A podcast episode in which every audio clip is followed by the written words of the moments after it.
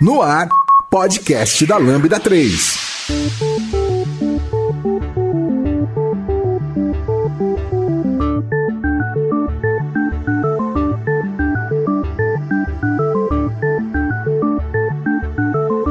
Oi, eu sou o Robson Amorim e esse é o podcast da Lambda 3. E hoje vamos falar sobre banco de dados NoSQL. Aqui comigo estão Sérgio Prats, Lucas Teles, Andréa Longarini. Não esqueça de dar 5 estrelas no nosso iTunes porque ajuda a colocar o podcast em destaque. E não deixe de comentar o episódio no post do blog, no nosso Facebook, SoundCloud, Spotify e também no Twitter. Ou se preferir, mande um e-mail pra gente no podcast@lambda3.com.br.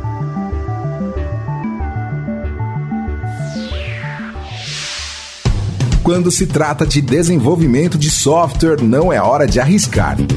A Lambda 3 é a sua opção de qualidade e segurança para desenvolvimento de produtos. As pessoas que participam desse podcast fazem parte da nossa equipe de especialistas que estão disponíveis para atuar em seus projetos.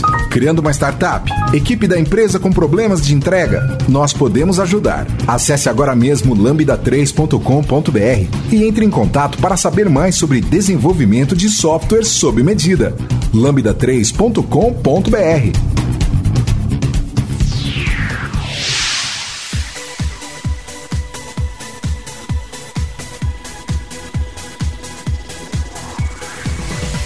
Legal. Então a gente tá aqui para falar de tudo que não é tabela. É isso? a gente tá aqui para falar sobre banco de dados NoSQL no geral. E aí eu pergunto para vocês, o que é NoSQL? Aquilo que as startups usam porque não querem aprender SQL. Nossa. Olô. É, aliás, mapear a tabela, né, é muito legal, né? Ficar criando coluna, né? Ficar fazendo foreign key, né? É muito divertido, né? Ah, não. Não. Mas às vezes você precisa, né? Então, eu não, eu já venho aqui começar com polêmica que eu vou falar que não dá para substituir. é, é que não é um para um, gente. Né? Tipo, ah, vou usar JSON porque eu já trabalho com JavaScript e vai ser a melhor opção. Não. Não, não acho que tem, tem cenários específicos, né, para você usar a tabela, cenários que vão pedir para você usar um banco de dados no SQL que vai salvar em documentos de JSON, outros que vão ser um cenário que é mais adequado você usar um banco de dados em grafo. Acho que depende, né? Não existe bala de uhum. prata na E às vezes vai ter até misto, né? Você não vai ter só um banco de Exatamente. dados. Exatamente. Dificilmente eu vi casos em que só um banco de dados de um tipo vai resolver todos os seus problemas. É lógico, no sistema de tamanho médio, né? Pequeno normalmente sim. É, eu já vi, por exemplo, ah, a gente vai utilizar esse banco de dados, né? A aplicação toda vai ter que usar esse banco de dados, a empresa vai usar esse banco de dados por causa de políticas. E aí, por exemplo, já teve caso de ter que implementar Identity Server em NoSQL e, tipo, todas as aplicações, dependente do que ela fazia, tinham que ser NoSQL, que é isso que vocês estão falando, né? Que não é assim que funciona, certo? É, exato. Você vai Exatamente. trabalhar com usuários, com coisas relacionais, que a estrutura de dados é relacional, você sabe que você precisa de uma disponibilidade, que aquilo esteja correto, e você vai usar um NoSQL que não necessariamente vai te garantir isso. Então isso não faz muito sentido, né? Você tem que seguir, usar a ferramenta certa pro problema certo certo? E eu falo isso porque eu já vi muita gente até virando o nariz pra, tipo, ah, SQL, esse negócio é velho, não quero mais usar. Vamos usar aí as coisas modinhas, legais, divertidas de NoSQL, porque sim.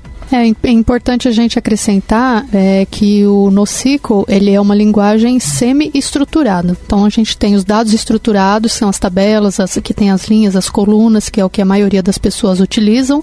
A gente tem o semi-estruturado, que seria XML, JSON, que dentro de uma estrutura com chaves ou com indentação você consegue trazer para uma estrutura colunar é, de linhas e colunas. E tem o não estruturado, que seriam é, vídeos, áudios, textos. Então aqui no NoSQL a gente está falando de dados semi-estruturado. Legal. É, SQL, né, a gente sabe que vem de Structured Query Language, né? E NoSQL? O que, que quer dizer? É qualquer coisa que não seja isso. É not é only SQL, não somente SQL. É, então não somente SQL, porque tem outro, tem bancos de dados não estruturados, né? Que usam SQL, que usam uma linguagem estruturada para consultar. Exatamente. Ah, e aí a gente pode falar delas mais para frente. É, legal, é uma informação importante que eu acho que é bem bacana saber, tipo, é que bancos de dados NoSQL, eles existem desde a década de 60, mas eles acabaram ganhando popularidade nesse século, né? E aí a gente pode falar que é por causa da questão do grande volume de dados, né, que as empresas estão tendo e tal. Entre em contato pelo site lambda3.com.br. beleza, a gente tem, como a André falou, alguns tipos de dados estruturados e semi-estruturados. Então a gente tem separação de tipos de banco de dados, vocês sabem? Ah, existe uma penca, né? A gente pode elencar alguns aqui. Tem os de grafo, né? Os de documentos. É, os mais próximos dos, dos, dos que os SQL que a gente está acostumado são os de coluna, certo? Certo. Então a gente tem alguns casos como Cassandra, o HBase e o BigQuery. Né? Legal. Sim. Saudades Azure Tables. Azure Tables. Mas, ah, ele funciona ainda, né? É, tá sendo migrado ali pro Cosmos, né? Mas... Certo, então eu vou ter tables. É, o Cosmos também tem suporte para tables. Então, é, o Cosmos ele é. O multi... DocumentDB, né? DocumentDB é table, não é? Não. Ele, quer dizer, acho que dá pra você. Também não, não, não tem dá. mais. Não. Não tem, mais? Não tem. Morreu? O Cosmos. Só o Cosmos. Mas não, mas doc, não tem o, a, a, interface de DocumentDB dentro do Cosmos? Isso, É tem, doc- tem. Mas Então. é, é tudo, tudo tá embaixo do guarda-chuva. É, É, mas. o DocumentDB ele é similar ao J, é o similar ao Mongo, que aí é JSON. É? É, então lá no Cosmos você tem, por exemplo, a API do Cassandra, que é colunar. Você tem a API do DocumentDB, que até você consegue usar a mesma... Você consegue gerar uma string de conexão MongoDB nele e conectar com o driver do MongoDB. E tem o Table... Acho que tem o Table também, que é o que o Robson falou que tá migrando. Tem. Que aí é o tabular. Certo. Isso. Porque ah, eu lembro de ter visto o Cosmos DB que eu tinha suporte pra. É que faz um tempo que eu não olho, então posso estar desatualizado. Mas que eu tinha. Dentro do Cosmos eu podia usar o DocumentDB, que era algo mais parecido com tabelas mesmo. E eu tinha suporte a JSON com a API do Mongo. No, no fim do dia vai ser tudo vai ser tudo JSON ali, né? Vai mudar mais a forma como você lida com ele. É, como você vê. É, mas é o que importa, né, pra gente que tá usando. Não, o que, que a depende. gente vê? Não, É depende. tipo o SQL guarda páginas, a gente não olha páginas, a gente Não, olha depende. tabelas. Depende do dado que você está guardando, como a Andrea falou. Porque você está guardando, por exemplo, você vai estar guardando no fim do dia ali no Cosmos documentos JSON. Não importa a API que você está usando para lidar com ele. Uhum. Às vezes, na sua necessidade, é melhor um grafo, por exemplo. E não um documento JSON. Certo. Mas no fundo dos panos ele vai estar gravando JSON. Pode ser. que é o que você disse. É, é, talvez por baixo dos panos ele tenha essa, essa transformação, né, de tabelas. Aham. Porque, por exemplo, você consegue fazer queries SQL, né, né, meio SQLs ali, pra poder consultar seus documentos, né. Então, Uhum. o Cosmos DB, ele te of- é, a API do Cosmos DB de documentos, ele te oferece isso. Uhum. Hoje eu consigo usar a query do DocumentDB mesmo estando usando a API de Mongo, porque antes era, era segregado. Então, se eu escolher usar a API de DocumentDB no meu Cosmos DB, eu não poderia fazer uma query de Mongo. Eu só uso a API de Cosmos DB em cima dele. Eu acho que não, porque isso seria bem estranho. No Cosmos ele tem API de consulta, tanto é que eu consulto com a linguagem SQL dentro do Cosmos. Então, se eu consigo utilizar o, o MongoDB, o, o DocumentDB, eu tenho a mesma linguagem nele de consulta. Mas qual API você usou? Do Mongo? Dentro do Cosmos ele me dá API de linguagens para consulta. Eu consigo consultar com outras linguagens lá. Entendi. Mas ele deve ser limitado, né? Não deve, deve dar pra fazer algumas coisas. Não, é Porque- visual, né? É para quem tá acostumado com uma linguagem. Porque, por Exatamente. exemplo, Ele facilita a forma como você lida com ele, né? No Sim. fim do dia ele continua sendo o mesmo Cosmos. Lá não dentro importa se continua. você escolhe SQL, se escolhe Mongo, se escolhe é, o Graphs, não importa, ele continua sendo Cosmos. É um tradutor de consultas. Isso. Uhum. É que assim, eu fico com um pouco de dúvida, porque quando você escolhe, por exemplo, usar um banco de dados de grafo e não de JSON, as coisas ficam bem mais difíceis de você fazer um translate, né, de um pro outro para fazer uma query. sim. Então, fica aí pros nossos ouvintes ter certeza dessas coisas, porque eu não consigo ter. Faz muito tempo que eu não mexo. É, e a gente tava falando dos, dos bancos de colunas. Então a gente falou, o Cassandra acho que é o mais famoso, né? O que eu mais escuto falar e normalmente é um é o que a galera usa pra high performance e coisas do tipo. É, Cassandra eu, eu, eu acho muito legal a proposta dele. Porque, primeiro, eu acho o nome muito bonito pra um banco de dados. eu Acho, Sim. Eu gosto desse É porque nome. é nome de mulher. É, pode ser. eu acho o nome bonito. E a questão dele é que é, ele, ele grava as coisas em estrutura de colunas, né? O que isso quer dizer? Na prática, quando a gente está falando de um banco relacional, a gente cria lá uma tabela estruturada e aí, por exemplo, se você insere um registro, vamos supor, você tem nome, idade e sobrenome. Vamos dizer que o nome você deixou em branco. O- no SQL Server, tipo, uma estrutura de SQL, né, de banco relacional, ele grava, ele usa aquele espaço, né, porque você coloca lá varchar 50 e você não usa, ele ainda guarda aquele espaço, tanto que depois quando você vai mais pra frente, quando você tem problema de espaço aqui, você tem que fazer o shrink da base, etc. Na estrutura de colunas, o que acontece? Ele armazena isso por coluna, por registro, por coluna. Então, tipo, se eu tenho esse, nesse caso, Nome, idade e sobrenome. Mas eu não preciso guardar o nome agora, eu só gravo as colunas de idade e sobrenome. E aí, eu- no segundo registro, se eu tiver coluna de nome, eu posso guardar com isso. E aí você reduz o tamanho do, do tamanho de espaço que ele guarda, né? Que ele armazena. E aí também a parte legal que eu acho da proposta dele é a questão de performance. Ele é um banco peer-to-peer, -peer, então, tipo, sabe os torrents lá da vida que vocês usam e tal, para compartilhar arquivos entre pessoas? Ele funciona assim. Então imagina que você tem cinco nós de Cassandra, né? De, de ser um cluster lá de Cassandra. Esses cinco nós eles se comunicam entre eles. E aí, se você é, insere registros né, em um determinado nó, esse nó é responsável por replicar para os outros. Então, tipo, é, ele também, né, falando de consistência, ele tem consistência eventual. E, segundo os dados de performance, ele é muito, muito louco, porque, por exemplo, se em um, com um nó você insere mil registros por segundo, um exemplo, eles dizem que com dois nós você insere dois mil registros por segundo. Então, se você precisar de 20 mil é, inserts por segundo, você coloca 20 nós. É, eu tinha visto em algum lugar que a Apple usava Cassandra lá no, nos clusters deles, etc, por causa da quantidade de dados, mas eu vi também que para você manter um cluster, né, tipo um, só um nó, dá muito trabalho. Dá muito trabalho fazer a manutenção disso. Isso um negócio muito louco, assim. Mas depois no, no post a gente vai colocar uns links de benchmarks que a gente tem, até de tipo comparando Cassandra, MongoDB e HBase, que aí dá pra gente ter uma noção melhor disso que eu tô falando.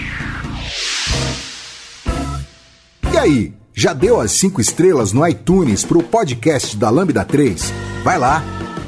Beleza, a gente falou de colunas, a gente já falou de documentos, né? Que aí pode falar também do MongoDB, né? Que a gente acabou nem falando. Uhum. Mas o MongoDB, então, como que ele funciona?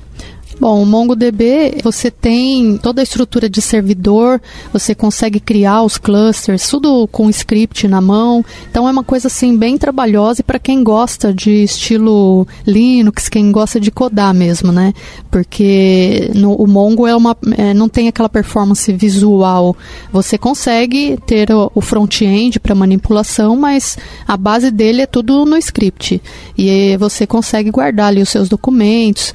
Tem uma questão de administração dos shards também, porque o Mongo ele tem uma estrutura de servidor que você precisa eleger um árbitro para colocar o nó principal, caso algum caia e fique um número par de shards. Você tem que fazer uma eleição e eles votam entre eles para eleger quem vai ser o nó principal. Se não tiver um árbitro para desempatar, ele fica um votando no outro e não consegue levantar um, um nó master e aí você fica com a sua aplicação sem funcionalidade. Então o Mongo MongoDB ele, ele é um serviço para quem gosta muito de codar, quem entende de performance de servidor, quem gosta de configurar esse tipo de serviço. É, ele é um, um serviço que só tem um nó que escreve e os outros todos são replicações. Então, no, no caso, se fosse comparar com o Cosmos, o Cosmos ele é multimaster. Então, vários escrevem e vários leem ao mesmo tempo. Tem algumas coisas que a gente pode comparar entre os dois, mas o Mongo é mais para você utilizar um Prime né? Você quer ter o seu servidor, quer ter os seus dados protegidos dentro da sua organização, você utiliza o Mongo. Agora o Cosmos você já tem ele em nuvem, você já consegue escalonar mais facilmente, você não tem o trabalho de ficar criando os clusters na mão, ele já faz lá, eh, já começa a criar sozinho, não tem problema de levantar um nó quando o serviço cai, ele mesmo já elege o principal. Então a gente tem aí várias é, diferenças né, entre o Mongo e o Cosmos. Mas basicamente o Mongo serve para guardar os, o JSON da vida. Uhum. É, eu acho que a maior vantagem do, do Mongo, assim, por isso, por que, que ele eu acho que é o NoSQL mais famoso hoje, né? É o que a gente mais escuta no final. É porque é JavaScript. Então, se você vai fazer script, vai ser JavaScript. O que você guarda é JSON, que é JavaScript. Então, como o JavaScript ele já está intrínseco em quase tudo quando você fala de desenvolvimento de software, você não consegue escapar mais de JavaScript hoje, mesmo com Blazor, viva Blazor, você vai ter que lidar com isso. Então, na prática, a parte mais maneira, que tá até o Min lá que eles falam, você consegue fazer uma aplicação inteira, front-end, back-end e banco de dados com JavaScript, graças ao Mongo. Então, acho que isso trouxe muita fama e muita facilidade das pessoas chegarem a ele. E acho que foi um pouco disso que o Cosmos DB olhando para o Mongo, acabou se inspirando um pouco, né? Hoje você consegue trabalhar muito bem ali com Cosmos DB usando JavaScript também. Né, teoricamente, você consegue Cosmos, apontar né? um app que estaria apontando para o Mongo para o Cosmos DB com a API dele. É, eu, falo teoricamente, porque eu já é, vi dando alguns vi. ruins. Isso eu nunca tentei é. fazer. O que eu sei é que você consegue criar storage procedures, por exemplo, se você precisar, e triggers e tudo mais, com JavaScript e fazer tudo em cima do protocolo HTTP. A gente já teve um projeto na Lambda em que a gente usava os, os providers do Node de MongoDB apontando para o Cosmos e dava quase sempre certo tudo. Eu digo quase porque algumas coisinhas iam dar ruim, certo? Usando o mesmo provider. E é maneiro saber disso. Então, tipo, você consegue meio que fazer um swap da sua, do seu on-premise para nuvem com uma fricção baixa, nesse caso. É, eu já utilizei também, assim, do jeito que o Teles falou, com o .NET. E algumas coisas também funcionavam e outras não. Mas assim, né, pra, é um ponto de partida, né? Você pode utilizar a mesma base de código e tal, isso uhum. é bem bacana. Só que eu tenho uma dúvida também, porque a gente, tá, a gente falou, explicou o que é colunas, mas o que significa quando a gente guarda documentos? O que é um documento? Qual a Boa. diferença de um documento e uma tabela?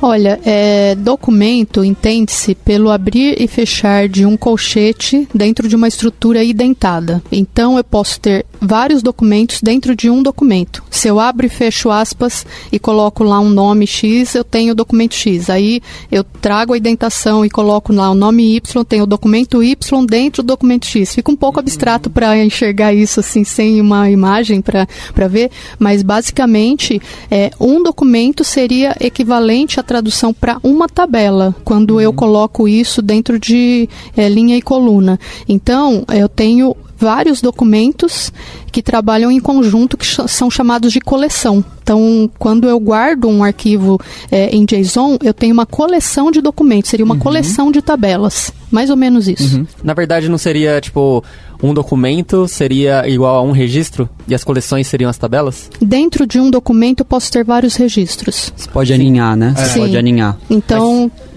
É porque geralmente, tipo, quando eu, quando eu vejo nessas comparações de documentos e tabela e tal, geralmente as coleções estão para tabelas uhum. e o uhum. documento para um registro. Faz sentido, mas é porque o seu documento ele pode ter outros documentos dentro dele que pode ser uma lista de outro documento e aí você na prática todo J é um JSON.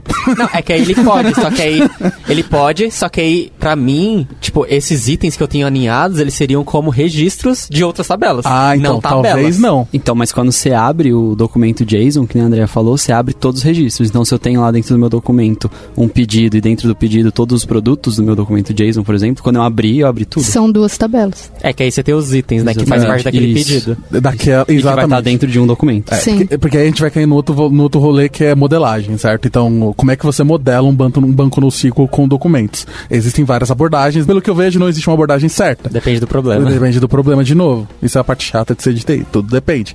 Um ponto que eu vejo normalmente, se você estiver trabalhando com DDD, e eu já vi casos em que você grava toda a sua raiz de agregação inteira como documento. Então, todas as relações, tudo aquilo é um documento, porque você sempre busca aquilo inteiro. Aquilo só faz sentido para você inteiro. Então, se você vai guardar isso em duas coleções diferentes, você está subutilizando a, a, capacidade de você gra gravar documentos complexos, certo? E você vai acabar tendo que fazer mais queries para fazer esses joins, e aí você está fazendo basicamente relacional num cara que é de documentos. Você não deveria estar fazendo isso tanto quanto você faz no relacional, senão não faz sentido você estar tá usando ele. É, Primeira ideia... coisa, esquece join. É, a ideia é. disso é bem isso que eu ia falar. Não, você não usa join, você tem tudo dentro da, da sua coleção, e quando você abre um, um JSON no Power BI, por exemplo, você consegue enxergar a estrutura de linha e coluna. Então, eu recomendo esse exercício, né? Quem tiver com dúvida, abre lá um, um JSON no Power BI para conseguir enxergar a estrutura. Uhum. Um ponto que eu também ia falar que não é, a gente está falando de JSON porque é para você pensar na hierarquia e como é que você aninha e combina as coisas. Só que na prática, o que a gente guarda no Mongo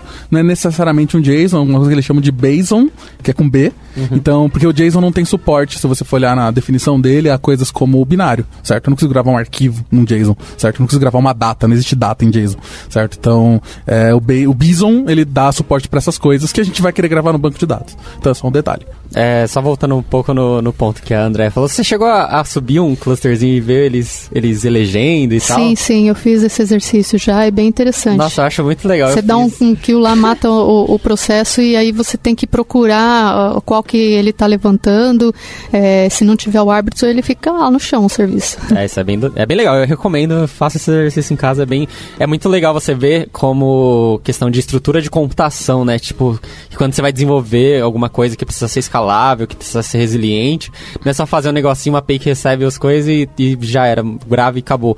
Você tem que pensar né, todas as questões de, de elasticidade, de replicação, né? Pra, ah, se um cair, tem, outro tem que responder e tal, é bem bacana. Uhum. Ah, antes da gente passar para o próximo tipo, é, eu queria trazer alguns outros documentos, ainda como a gente tem muitos ouvintes que são do .NET, tem um outro cara que é RavenDB, ele grava tipo um JSON, então você grava suas classes lá do .NET, ele só salva aquilo no banco. É, é, legal dar uma olhada, ele é pago, mas dependendo do seu caso pode ser bem útil. E a gente tem para mobile, qual que era o nome, Robson? Era o LightDB? Isso, do Maurício David, certo. que é brasileiro, tem mais de 4 mil estrelas, 45 mil acho no GitHub. É bem popular. Ele é bem adaptável para mobile porque ele é bem leve, né? última. Saiu uma release candidate dia 19. E ele é local, ele cria um arquivinho lá e tal.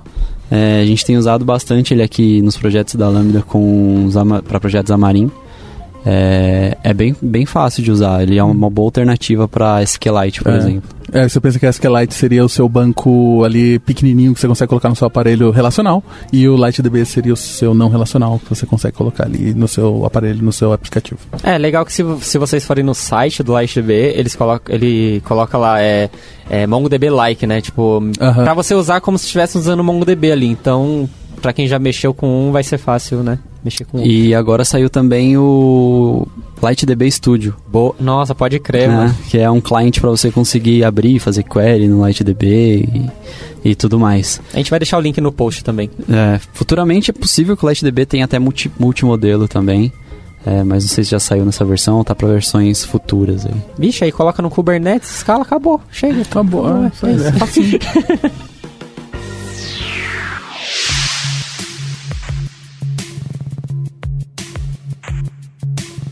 Ouça o podcast da Lambda 3 no seu aplicativo preferido. Eu já ouvi falar também de banco de dados de chave e valor. Ô, oh, rapaz, o amigo Rediz aí, Rediz Pra quem é do .NET aí, mais full framework, na época aí dos MVC, que tinha que guardar session, ah.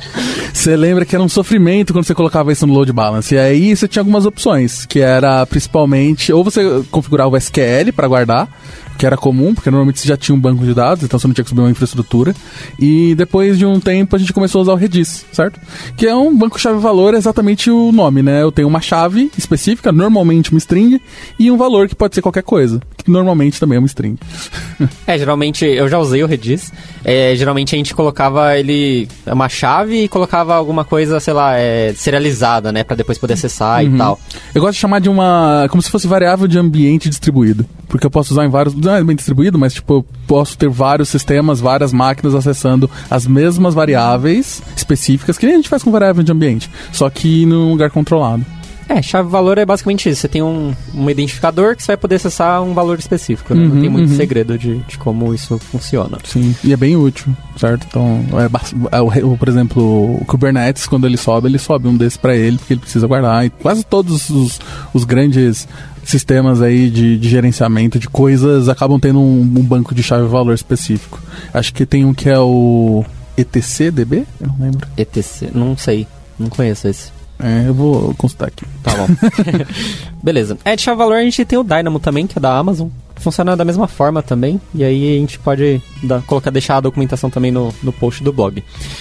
E aí a gente tem banco de dados de grafos. O que, que é isso? O que, que é grafo? É, grafo seria uma rede, de, um item relacionando ao outro, alguns nozinhos com uma linha ali ligando um com o outro. O desenho do visual do Neo4j seria para redes sociais, para sistema de recomendação. Então, é bastante utilizado para quando você quer enxergar uma rede, né, de relacionamento. É, eu acho que o exemplo da rede é um, é um bom exemplo, porque quando você começa. É que essa os grafos eles já são banco de dados mais visual, né? Ao contrário dos outros, né? Que você consegue ver os registros, ver os dados e tal. Quando a gente fala de grafo, realmente a gente está falando de ramificações, né? De uhum. extensões, etc. É, eu acho que grafo. Existem alguns casos específicos, eu imagino, por exemplo, que o Facebook deve usar muito disso, principalmente, né? Por exemplo, grau, grau de, de, de relações entre pessoas, né? Foi esse rolê aí, esse tipo de coisa. É, eu posso citar um exemplo do Neo4j. Neo4j é um banco orientado a grafos. E como ele funciona, né, na prática? Você cria registros lá. E aí, a forma da relação, você coloca como elas realmente são. Como é isso, né? Por exemplo, eu sou amigo do Lucas Teles. Então, quando eu for escrever o insert, eu vou colocar aqui Sérgio, friends of, aí tipo, coloco Lucas Teles. Eu escrevo o tipo de relacionamento que, aquele, que aqueles dois registros têm. E isso, tipo, eu posso fazer para todos os registros. Então é, é, bem bacana, porque, por exemplo, ah, eu quero ver quem é amigo do Lucas Teles. Então eu faço uma query que eu falo, pegue todos os amigos do Lucas Teles. E aí ele traz todos os nós que são, que tá relacionado com o Lucas Teles como amigo. Uhum. Porque o Lucas Teles, ele pode ter outro grafo relacionado com ele, que é, por exemplo, sei lá, itens domésticos que ele tem em casa, é eletrodomésticos que ele tem em casa. Então pode ter geladeira, fogão e, e beleza. Uhum. E aí ele pode buscar depois e falar, não, eu quero ver todos os eletrodomésticos que o Lucas Teles tem. Então eu pego todos itens ou móveis de casa, sei lá, que o Lucas Teles tem. ele traz tudo isso. Então ele é para realmente verificar relações entre registros. Então é como se uh, o elemento em si fosse uma tabela e os, as relações fossem os registros dessa tabela, se a gente fosse trazer para o mundo relacional. É difícil. Só, só pro desenho, assim, para ficar um pouco isso, mais... Só que é escalar exponencialmente, né? sim, sim. Ia tornar quase inviável. E aí você consegue fazer uns negócios bem loucos, assim, do tipo, me dá os amigos do, de terceiro nível do Robson, de terceiro nível da Andrea, que provavelmente tem alguma amizade com o Lucas. E dá essas pessoas como sugestão para ele. Então você consegue fazer esse tipo de coisa, de, de consultas de relação mais complexas, que num banco relacional você queimar muito neurônio, de uma forma bem mais fácil. É, e, e, isso, nossa, isso dá pra estender pra muitos exemplos. E como a gente já falou sobre a aplicabilidade, né, dos bancos, tipo, isso daqui não é o banco que você vai usar pra armazenar seus Locadora. tipo, isso aqui, por exemplo, você vai usar pra, sei lá, sistema de recomendação, é, rede social, pra fazer análises, né? Uhum. É mais nesse sentido, assim. É a mesma pegada do Cosmos DB também, né? O Cosmos DB é muito legal, tem várias APIs e tudo mais, mas eu acho que entra no mesmo lance do Neo4j. Você não uhum. vai usar ele pra, sei lá, vou fazer aqui a minha, meu to-do list que eu tô estudando e vou criar uma conta no Cosmos DB só porque ele é multimodelo e vou armazenar aqui. Uhum. Ele tem toda uma gama de features, né? Ele não é tão barato assim, que depois acabam justificando um pouco do preço dele ali, né? Tipo, uhum. você é multimaster, você conseguir replicar ele global e tudo mais. E depende muito do problema para usar, né? Uhum. Eu queria frisar bastante esse negócio do tipo da aplicabilidade do banco de dados, porque o que acontece? É, vamos falar, MongoDB. Eu já trabalhei com MongoDB em projetos e tal. Aí, tipo, na época até que eu mexia, tipo, nem tinha muita gente falando sobre e tal. Foi lá pra 2014. E aí, tipo, depois de um tempo, né? Muita gente falando, não, sei, sem MongoDB, sem NoSQL, não sei o que, não sei o que lá. Aí passou um tempo, aí eu precisei fazer um relatório onde eu trabalhava de uns dados, porque eram dados de, de aplicativo, de compra, de não sei o quê. E eu precisei fazer um relatório. Nossa, a hora que eu precisei fazer aquele relatório, aí tipo que eu comecei a usar as funções de agregação do MongoDB, MapReduce, não sei o quê. Aí eu, mano, agora, tipo, quando a pessoa falar que sabe MongoDB, eu vou perguntar: você já fez algum relatório no MongoDB?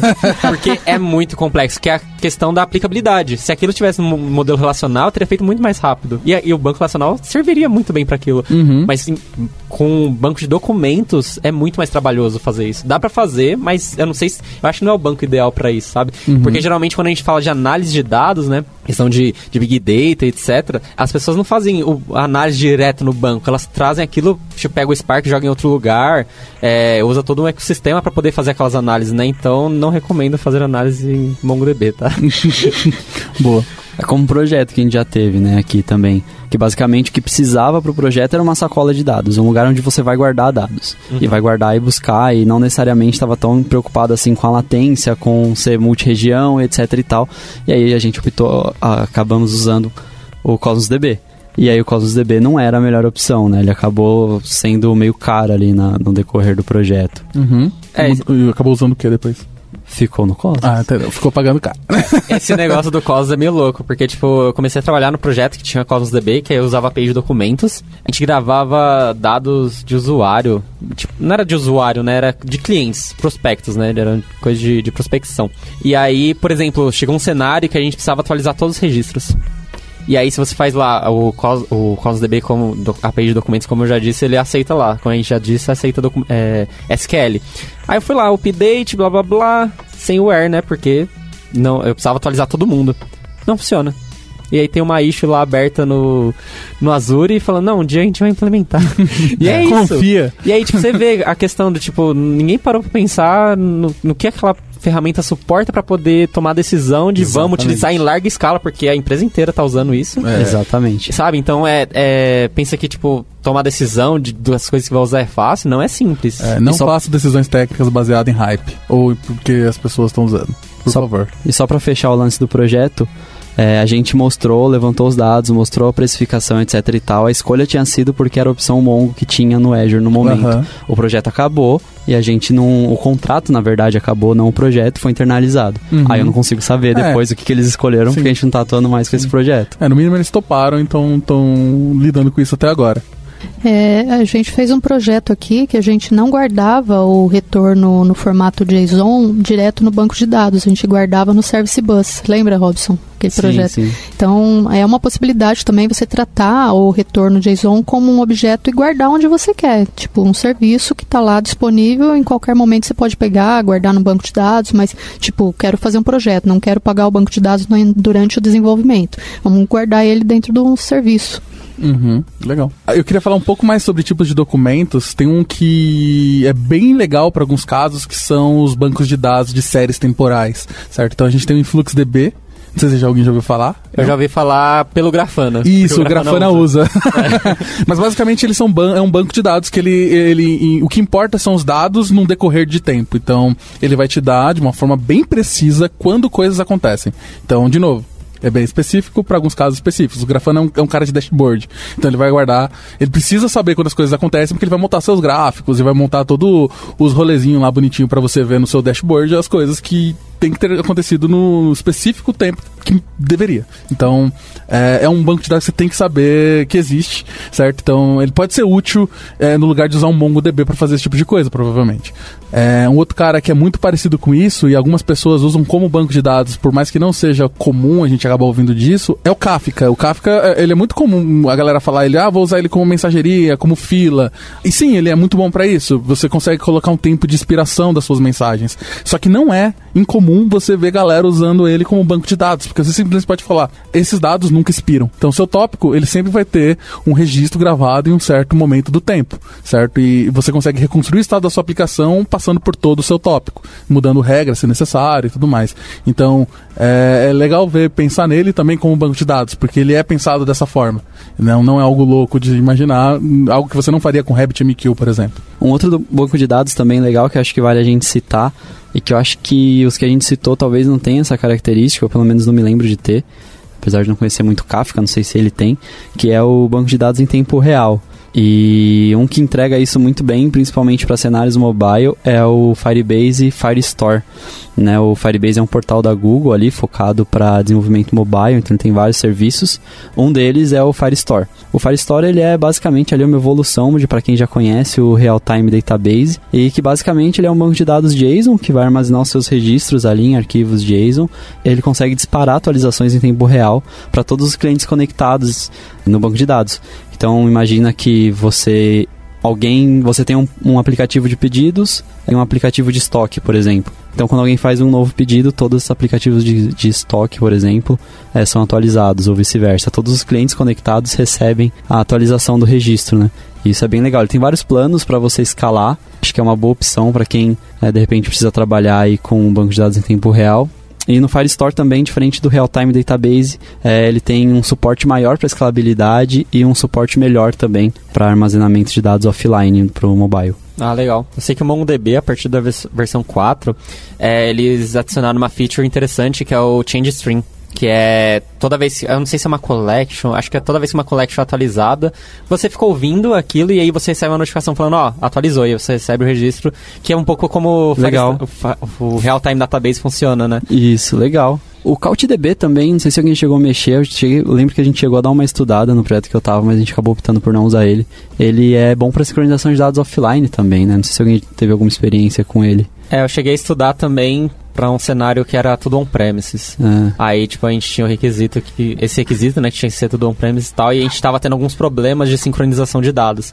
Porque a sincronização era um aplicativo, né, e a sincronização de dados era feita na mão, era trabalhosa.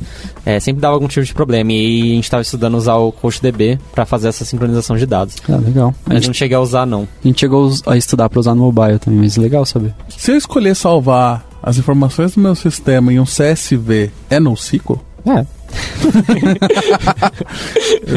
Talvez não deveria estar fazendo isso. Não que é. eu já tenha visto. Ah, na definição é que você não usa só SQL, então... É, eu, eu, tô, eu tô vendo com os amigos aí, ó, de criar o VarsADB, que vai ser tudo em TXT e é NoSQL. Ah, isso aí, é, gosto. É. Eu não sei, o que você acha, André? É, é NoSQL isso aí? Olha, considerando que nós chamamos os arquivos CSV de arquivo texto, é, a gente pode chamar de NoSQL, porém ele tem a estrutura pré-definida, né? Agora eu não sei se ele entraria como semi-estruturado ou totalmente não estruturado, essa é a minha dúvida. Eu acho, é, agora pensando melhor, digerindo a informação, eu acho que não, não é NoSQL. É porque quando a gente fala de NoSQL, a gente está falando que tem uma questão de linguagem de consulta, né? Ah, no fim. Posso fazer a minha. Beleza, mas aonde eu quero chegar com isso? A gente tem também a separação de dados estruturados e dados não estruturados. Uhum. E aí, tipo, quando a gente fala de dados estruturados, isso é NoSQL? Eu acho que não. Todo dado estruturado não é NoSQL? Não é NoSQL, eu acho que não. Tan, tan, tan. É uma dúvida. porque quando a gente fala de. É muito fácil Tá falar, bom. não, eu uso NoSQL porque eu tenho dados não estruturados. Que, e aí, gente, quando a gente tá falando, só pra gente definir aqui, É, né? o que que é dado estruturado? Dados não estruturados a gente pode, pode considerar como é, áudio, vídeo, isso é dado não estruturado, E certo? texto. E texto também. Agora, Eu tô, eu tô assim, se eu gravar, eu posso gravar áudio e vídeo no meu, no meu SQL. Eu posso ter um binário lá. mas como você consulta em qual momento alguém falou alguma coisa? Mas eu posso ter um MongoDB que não tem isso. Só tem dados de texto, número e valor, por exemplo, e consigo consultar isso. O que são dados estruturados e dados não estruturados? Bom, os dados estruturados, eles seguem um esquema de gerenciamento de banco de dados que garante a consistência dos dados. Quando você tem um arquivo texto que ele, embora tenha sido exportado de um sistema que segue essa orientação de sistema de gerenciamento, a partir do momento que você tem esse arquivo texto, se alguém entrar e fizer uma alteração, você não tem, não tem como você verificar a consistência desses dados. Então, ele pode ser de origem de um dado estruturado, mas no momento que ele sai como texto, ele já não é mais estruturado. Uhum. É eu, é, eu vejo lá a ideia da estrutura rígida, né? Então, se eu defino um esquema e eu tenho que seguir esse esquema para gravar meus dados, acho que ele é o, é o que é considerado estruturado, certo? Por isso que a SQL é estruturado. Você tem que criar uma tabela antes de inserir qualquer coisa. E aquilo é um esquema seu. Você tem, você tem que garantir que você está seguindo as regras daquele esquema. Então, no MongoDB, eu posso gravar dois documentos, um com chaves e valores completamente diferentes na mesma collection. Então, eu não sigo um esquema rígido. Agora, o ponto é: se eu tenho um CSV e o meu sistema grava e lê CSV, se eu modificar meu, meu, meu CSV mudando a estrutura dele, como, por exemplo, adicionando uma linha com uma coluna a mais, esse CSV não vai ser parseado. Ele vai falar que está errado. Mas é aplicação, não é? A Aí você pode aplicação fazer vai fazer a quiser. consistência. É, então. Exatamente. O, Então, é o- o arquivo vai estar lá. Mas então eu preciso ter um cara que sabe, por exemplo, se eu tenho uma biblioteca que lê e grava CSV, e ele sabe falar se está errado ou não. Não, É. aí, aí é o que o Sérgio estava falando, é a linguagem que você vai definir. Mas E é como você vai ler? É, Porque eu não posso sair do esquema dele. Talvez eu possa gravar, tipo, um, um string onde estava uma, uma data e vai dar ruim. Mas, Vo- Vocês já, já abriram um CSV no Excel, com certeza. sim. Qual é a mensagem que aparece lá em cima? Eita. Que é instável. Pam, pam, Caramba, é pam, pam. prova. Sim, que é instável. Que é instável. No momento que está instável, você não tem como garantir consistência. Pode ter sido alterado, pode danificar, pode sofrer, sofrer perda. Não é, um, não é um banco de dados confiável. É um arquivo TXT que você consegue trazer a estrutura de volta. Vocês sabiam Justo. disso? Boa. Vocês sabiam disso? eu só queria André- causar polêmica. André dando aula aqui, mano. É, Eu posso ser mais polêmico, porque eu já vi casos em que pessoas gravavam coisas no registro do Windows. E aí? Tudo é possível. Isso, eu é real, vi. isso eu, é tô, real. eu vou Isso é fazer parte da DB, velho. Já vi isso aí também, isso é Aí é. triste, hein? Não faça isso, pelo amor de Deus. Né, Os variáveis de ambiente estão aí pra isso. Gente, não usem o registro do Windows, pelo amor de Deus. Não, não faça isso.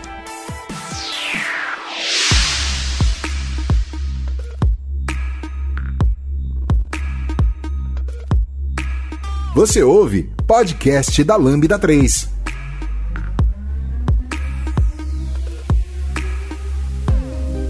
Bom, voltando a falar um pouquinho do Cassandra, uma coisa que eu lembrei, né? Por exemplo, no MongoDB, você quer fazer uma query para buscar por qualquer coisa, lá por nome, por ID, por qualquer coisa, você monta sua query ali com JavaScript, né? Como a gente já falou. Monta sua query ali, retorna os registros tal, você pode contar, pode ordenar, pode fazer o que você quiser. No Cassandra, a abordagem é um pouquinho diferente. Ele, ele tem uma linguagem específica que eles criam, que o Facebook criou, né? Que é o CQL, que é o Cassandra Query Language. Ele é bem parecido com SQL, certo? Então, tipo, vai ter muita coisa ali que você vai conseguir reutilizar do que você já sabe. Mas a, a abordagem, a estrutura que ele prega é uma tabela por query. Então, se você tem 10 queries, o ideal é que você crie 10 tabelas, certo? Por quê? Porque ele prega que você necessariamente usando Cassandra, você vai ter replicação de dados, certo? Então, tipo, se você insere, por exemplo, uma visão de usuário, e ali, em cima daqueles usuários, você quer gerar um relatório de quantidade de cliques, sei lá, qualquer coisa, você vai criar outra estrutura que seria, no caso, outra tabela para ele ali. Isso é, é, bem complicado de falar disso para alguém que nunca viu, né? Porque o que acontece? É, eu já tive um, cenário que tava tendo alguns problemas de performance, certo? Com, com relatório, etc. O relatório era todo em cima de um banco SQL que tinha milhões e milhões de registros. E aí a ideia era pegar esses dados transacionais, né? Tipo, esses dados que tinham muito volume e começar a inserir no MongoDB, certo? E aí, tipo, fazer os inserts lá e aí fazer as consultas direto por lá. E aí, de última hora, eu tava lá falando, ah, beleza, acho que esse aqui eu vou montar assim, esse aqui eu vou montar assim e tal. E aí, de última hora, chegaram e falaram, não, a gente vai usar Cassandra, porque a gente foi num curso lá e, nossa, da hora, resolve tudo. Só vem decisão boa desse tipo de coisa. Aí, aí eu fiquei mal assustado. Falei, nossa, eu, eu fiquei em choque. Eu falei, caramba, que doido. Mas por quê? Não, porque a gente vê o curso lá, da hora, resolve tudo, não sei o quê. Só que esqueceram de ver a outra aula do curso que ensinava o Hadoop, que você consultava no Cassandra, os dados transacionais, sei o quê. Mas nessa aula, não sei, acho que não, não foram. Enfim. Aí eu comecei, né? Falei, beleza, vou estudar aqui. Comecei a estudar o Cassandra e aí eu vi isso, uma tabela por query. E aí a gente já, tinha, já tava tendo muitos problemas de espaço em disco. A gente tava tendo muito problema de espaço em disco, então quando eu vi o negócio da replicação, eu já falei, então, é, acho que não dá, né? E aí, quando eu comecei a ver o esquema de, de, de, como ele funcionava, que se você fosse fazer uma query muito diferente do, do que você tinha planejado, ele dava uma exceção e tal. E eu fui apresentar isso. Falei, olha, legal vocês trouxeram a solução, mas eu acho que Cassandra não é a solução ideal agora por causa do nosso tamanho, porque Cassandra é para você utilizar quando você tem uma escala muito grande, sabe? Ele, ele é um banco de dados para isso, e a gente não tinha isso. Então eu apresentei tudo isso, sei que, e no fim não, não fez nenhum nem outro. mas é uma visão diferente, né? Quando a gente quando a gente vai para um banco de dados colunar, né? O BigQuery, ele tem uma, uma, uma visão um pouco semelhante do Cassandra, e no caso dele, pelo que eu vi, né, tipo, ele é bem semelhante em questão de estrutura com o Data Lake do Azure. Então, tipo, ele é um Data Warehouse na nuvem, né? Você insere dados lá infinitos, então, tipo, em um momento que você quiser consultar, ele vai ser muito rápido. Ele não é um banco de dados você ficar fazendo update lá. Então, para quem precisar de um banco de dados que, tipo, é um pouco do que o Teres falou, né? Do tipo, ter todos os registros históricos, né? Você quer guardar dados históricos, quer fazer análises. Então, o BigQuery é a ferramenta para isso. O SQL Spark também faz isso, né? Não, não é para grandes volumes que a Microsoft Sim. lançou? Sim. No Azure, né? Sim. E aí, só para falar um, um, pouco mais do Cosmos também, ele não entra nem como IaaS na categoria de nuvem, ele já é um PaaS mesmo, ele já é um Platform as a Service, né? Ele não é só um banco de dados, ele te dá várias outras funcionalidades ali além disso, né? Então ele te dá a opção de escalar ele mundialmente, te dá é, a opção de backup é, automatizado e tudo mais, ele, ele sabe se autogerenciar, né? É, ele já te dá uma API pronta quando você cria para você conversar com ele, né? Então, de repente, você está desenvolvendo ali o seu aplicativo e não tem tempo de fazer a sua API, mas você quer trafegar os dados no protocolo HTTP. Cosmos também te entrega isso. E aí é o que o, o Sérgio acabou falando, né? Tem que estudar direitinho o cenário, né? É, não adianta simplesmente falar, putz, eu vi ali o curso do Cosmos, da hora, vou usar Cosmos para tudo. Agora eu vou lançar uma pergunta para vocês. É, vocês podendo utilizar em nuvem tanto o Mongo quanto o Cosmos, e você tem um problema assim que você tem que garantir uma baixa latência, qual que você escolheria? Cosmos. Depende. Eu vou, eu vou chutar Cosmos, porque para asa sempre eu consigo culpar a Microsoft e falar se vira aí. É, tem, tem uma questão. Eu ia perguntar o quanto vai escalar. É, tem uma questão do Cosmos que você consegue gerenciar, escolher na hora que você está criando o nível de replicação. Sim. Então você consegue escolher uma replicação que garanta uma baixa latência. Então, Sim. nesse caso, a gente escolhe o Cosmos. Legal, legal. É, eu ia perguntar o, o, quanto que isso pode escalar, porque eu acho que se você tem que ficar gerenciando ali é, armazenamento e tudo mais, dependendo da forma como você vai fazer, eu acho que o Cosmos, sendo autoescalável, ele aumenta, diminui ali, principalmente também quantidade de acessos simultâneos nele, né? você consegue aumentar e diminuir com facilidade. Eu acho que se está nesse cenário de escala muito variável, é, eu acho que aí para mim isso seria o grande diferencial, assim, para falar, ah, não quero Cosmos, porque daí eu não tenho que lidar com toda a infraestrutura, por exemplo, de, de, Mongo e tudo mais. É, e assim, lidar com infraestrutura de Mongo é complexo. Se você está num cenário médio para complicado, é muito complexo. Você vai precisar de uma pessoa expert em Mongo para lidar com isso. Se você está com o seu Cosmos, você não precisa, basicamente. Você precisa saber como o código funciona, você tem que saber como é que funciona a replicação. Só que a quantidade de informação que você precisa é bem menor do que para gerenciar um cluster de Mongo. Sim. É, eu ia, eu ia entrar nesse ponto, né? Do tipo on-premises ou nuvem, né? Que o, o Robson ele acabou falando muitas vantagens, né? Vocês lembram? Por que, que eu escolheria colocar na nuvem ao invés de colocar dentro do, do meu servidor aqui em casa? Tipo. Complexidade Bom. de man manter. Manter, eu falei, manter um, um, cluster de Mongo, se você tem um caso levemente complexo, dá trabalho. Você tem que ter, conhecer bastante. Você precisa de alguém que seja espe provavelmente especialista em Mongo. Isso é muito difícil. E com mais propício a erro, porque você não vai conseguir garantir tudo do melhor 100% que nem alguém da nuvem com todos os certificados da nuvem já vai conseguir fazer, de segurança principalmente. Além disso, acho que o DR também, né? Isso que o Teles falou, mas mais o DR também. Uhum. Acho que o que a nova entidade de recuperação de dados, né? O famoso é disaster, re disaster recovery. recovery. que é a nova entidade, isso de você. Ela, ela, se preocupar em garantir o seu dado ali, né? Se de repente cair uma bomba ali no, no, no data center do Azure, ele vai garantir que seus dados estão lá. Uhum. É, eu já tive esse cenário... Em outro lugar, no caso, né? Não onde caiu bom. eu já tive esse cenário de, de ter os bancos de dados on-premises, é, servidor, etc. E assim, posso falar experiência própria, não recomendo. Porque, por exemplo, a gente usava SQL Server, e aí depois de um tempo a gente viu que, ah, por questão de custo, etc., a gente migrou para MySQL. É, beleza, migramos a aplicação para MySQL. Só que aí, beleza, colocamos MySQL, funcionava, não sei o que, aí quando chegava um determinado workload, né, tipo, quantidade de processamento, é, ele começava a travar. E aí por quê? Tinha processamento na máquina, tinha memória, tinha tudo e tava travando. Ah, vai lá e vai lá eu estudar MySQL e tal. Putz, tem uma opção de cache que dá pra você colocar, porque aí funciona assim, assim, assim. E aí vai lá, troca, ah, beleza, resolveu. Só que isso tempo e dinheiro, né? Porque pra uma corporação você falando nisso, e o tempo que às vezes trava e fica fora. E o tempo que você vai lá aprender isso para dar manutenção. Então, uhum. se, como o Lucas falou, você não tem um expert, em qualquer cenário é muito mais fácil você colocar isso na nuvem, né? Porque né, você pode até achar que é caro e tal, mas tipo, isso a longo prazo vai acabar se pagando. Uhum. E, e eu duvido que você vai ter o SLA que o Azure te dá no seu on-premise. É, basicamente seus funcionários vão ficar trampando, virando a noite aí, insatisfeito e vai todo mundo procurar outro trabalho. E tem a questão da proteção também, né? Quando você coloca os seus dados em nuvem, você tem os serviços que garantem que os seus dados estão seguros. Então é bem mais fácil gerenciar também dessa forma.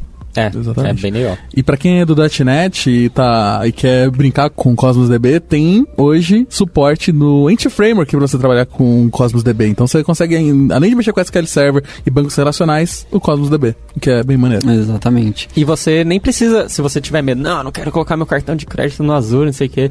Você pode usar o emulador do Cosmos DB que roda local na sua máquina e você pode testar ali. Nice. Inclusive, é, os erros que dá no emulador geralmente dá na nuvem também, então tá de boa. Nice. Uma outra coisa importante também, quando, você, quando a gente compara um Primes com o Cloud, é a ociosidade de recursos, né? O Cosmos você consegue, quando a gente tava falando, você consegue aumentar e diminuir a escala dele, né? a escala horizontal dele. De repente, se você tiver um Premise, você vai acabar ficando com recurso ocioso para só usar na Black Friday, por exemplo. Uhum. É, tem uma coisa que eu achei muito ruim no Cosmos que eu fiquei muito traumatizado além do update. é, a gente já tinha é uma aplicação funcionando, certo? É, nos ambientes dev, etc. E aí a gente precisou publicar em produção ou em homologação, enfim, foi em outro ambiente, a gente precisou publicar. Beleza, aí, como a gente tem todo o pipeline, DevOps configurado, não sei o que, basicamente foi rodar para acontecer aquele pipeline no outro ambiente. Só que o Cosmos DB ele aplicou uma atualização que para você criar collection, você precisa de uma partition key. Né? Ah. E aí não criava. E aí começou a dar pau. Aí vai ver por que dá pau. Ah, por causa da partition key. Aí, putz, aí vai correr atrás. Qual que é a melhor chave para ser a partition key? Vai, pesquisa, vê curso de Cosmos, vê não sei o que. E aí, no fim das contas, eu vi um, uma thread no Stack Overflow que um dos engenheiros do Cosmos falava: olha, se você não tem certeza, você pode usar o ID. Porque quando o ID mesmo do registro que é inserido naquele momento. Porque o que acontece? Quando eles falam dessa partition key, eles falam que é melhor que você tenha uma alta cardinalidade, que é para variar bastante aquilo. Porque essa partition key, ela define como que seu dado vai ser distribuído nos containers do Cosmos DB. Porque o Cosmos DB, no fundo, ele coloca containers lá para rodar suas collections. Quando você coloca o ID, ele se responsabiliza por fazer a melhor distribuição disso. E se você não escolher uma boa partition key, vamos dizer que você coloca lá uma partition key que não varia muito. Isso pode influenciar no seu custo, porque, por exemplo, chega uma consulta que você precisa de uma informação que tem a partition key 1, sei lá, o ID 1. E aí você vai para um container. Se toda hora chegar a mesma mesma partition key, ele vai só para um container. E aí ele vai acabar com todas as RUs daquele container. E aí, tipo, vai acabar, suas consultas vão acabar falhando. Então tem que ficar bem esperto com isso. E essa foi um trauma que eu tive. Esse ID que você comentou é o ID interno do registro ou é o seu ID? Eu fiquei, fiquei nessa dúvida. Porque é, quando você cria o, o, registro no Cosmos, ele tem alguns campos internos de controle do Cosmos, né? Tem um hum, underline aí. É, tem, que ser, uma, tem que ser um campo meu. É um campo então, seu. É, tá, então, legal. por exemplo, se eu tenho lá pessoa física e jurídica e eu quero colocar a partition key como esse tipo, tipo PF, PJ, você especifica lá, tô criando a collection pessoas, e aí eu tenho que criar a partition key, eu quero que seja tipo de pessoa. Mas eu não recomendo. Coloca o ID que, que é isso. Legal. Pelo menos da última vez que eu olhei, o ID não tinha nenhum tipo de problema. Mais perguntas polêmicas, gosto. Bom, é, eu estava numa discussão com uns alunos na, numa aula sobre o Mongo. Eles estavam perguntando se o Mongo ele segue o ACID. O que é ACID? Bom, são algumas consistências que a gente tem que seria o A é atomicidade, o C é, é a consistência, o I é ao, ao, isolamento e o D é durabilidade.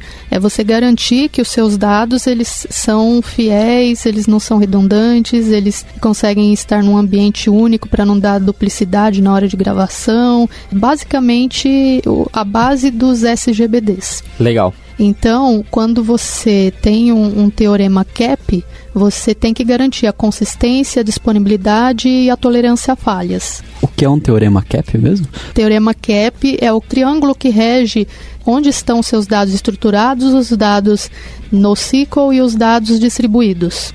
Então você tem as, as letrinhas CA, CP, AP. Então, dentro de cada lado do triângulo, você tem um conjunto de banco de dados. Então, o Mongo, ele fica ali na parte do, do CP, é isso? Deixa eu pegar a cola aqui. É isso mesmo. Então, eu tenho como garantir a consistência, a tolerância, mas eu, eu não tenho a total disponibilidade. É, num, num banco de dados estruturado, eu tenho a disponibilidade, eu tenho a consistência, mas eu não tenho a tolerância à falha. Então, essa é muito inter interessante a gente entender essas letrinhas para a gente conseguir enxergar onde se encaixa cada tipo de banco de dados que a gente precisa para nossa aplicação. Então, se ele garante a consistência e a tolerância à falha, ele me, me deixa gravar é, ao mesmo tempo, ele vai me dar sempre o último dado. O que, que vocês acham? Ele vai gravar os dois dados, porque ele vai priorizar que você tenha todas as informações. É, ele sempre vai, vai conseguir me garantir que eu não vou estar tá duplicando também. Ele vai, vai, vai demorar um pouquinho a resposta do banco quando duas pessoas estiverem ali disputando na hora da gravação. É, uma coisa, apenas complementando que a Andrea falou sobre o Teorema Cap, o Teorema Cap, ele diz que, tipo, desse triângulo, você só pode ter dois itens, Isso duas mesmo. pontas dele. Que é isso que ela falou, né? De consisten ou consistência e disponibilidade, ou tolerância, ou disponibilidade, assim por diante. Então, tipo, esse é o teorema que rege os bancos de dados. Então, tipo, se você vê qualquer banco de dados hoje que exista, no máximo ele vai cobrir dois itens desse triângulo. Uma coisa que eu vejo no mercado, que é ainda é assim, mas espero que melhore. As pessoas, os, os desenvolvedores, arquitetos, etc., têm muita dificuldade de abrir mão de consistência. Nossa, mas muita. De consistência que eu falo consistência na hora, que é o do, uhum. do ACID, né? Porque hoje, como a gente tá falando de tipo, não, eu quero realizar transações online, todo mundo tem que fazer o que quiser na hora que quiser e não pode falhar. Não dá, não dá pra você ter, tipo, disponibilidade infinita ou consistência. Não, cons sem ser consistência eventual. É que ter consistência, no fim, é. ter consistência naquele momento. Porque quando a gente fala de consistência eventual, a gente tá falando que o quê? Eu inseri um registro e, na, e se eu inserir o registro e vou constar naquele mesmo momento, não necessariamente ele tá disponível. Uhum. Então isso quer dizer o quê? Quer dizer que eu posso inserir um registro e eu posso constar ele em algum momento, em algum momento ele vai estar disponível. E os sistemas não são feitos para trabalhar assim. Eles são feitos para tipo, ah, inseriu, a consulta já. Não é assim que funciona, é, sabe? É, é, caso para caso. Um exemplo é o Cassandra. O Cassandra ele não garante consistência. E o Facebook usa ele. O que significa que, é sério que se você se alguém curtiu sua foto, se você demorar dois ou três minutos a mais para ver sua notificação, é um problema? Não é, né? Então. É, então, eu acho que tem muita dificuldade hoje dos profissionais de mercado entenderem isso. Porque, por exemplo, é uma coisa que acontece no Twitter também. Você coloca Sim. lá, você posta tweet, você coloca um comentário, contrário, se você colocar outro embaixo, você já não consegue ver naquela hora. Você precisa voltar atualizar e aparece. Então tem essas coisas. E eu acho que falta muito disso. E isso acaba sendo um problema, porque faz os sistemas falharem porque não, não entende que pode, ou que talvez tem que usar outra solução. Então, gente, é, olhando para todos esses, esses tipos de banco de dados, essas usabilidades, qual que é o melhor banco de dados no SQL para vocês? Varza DB. Depende DB.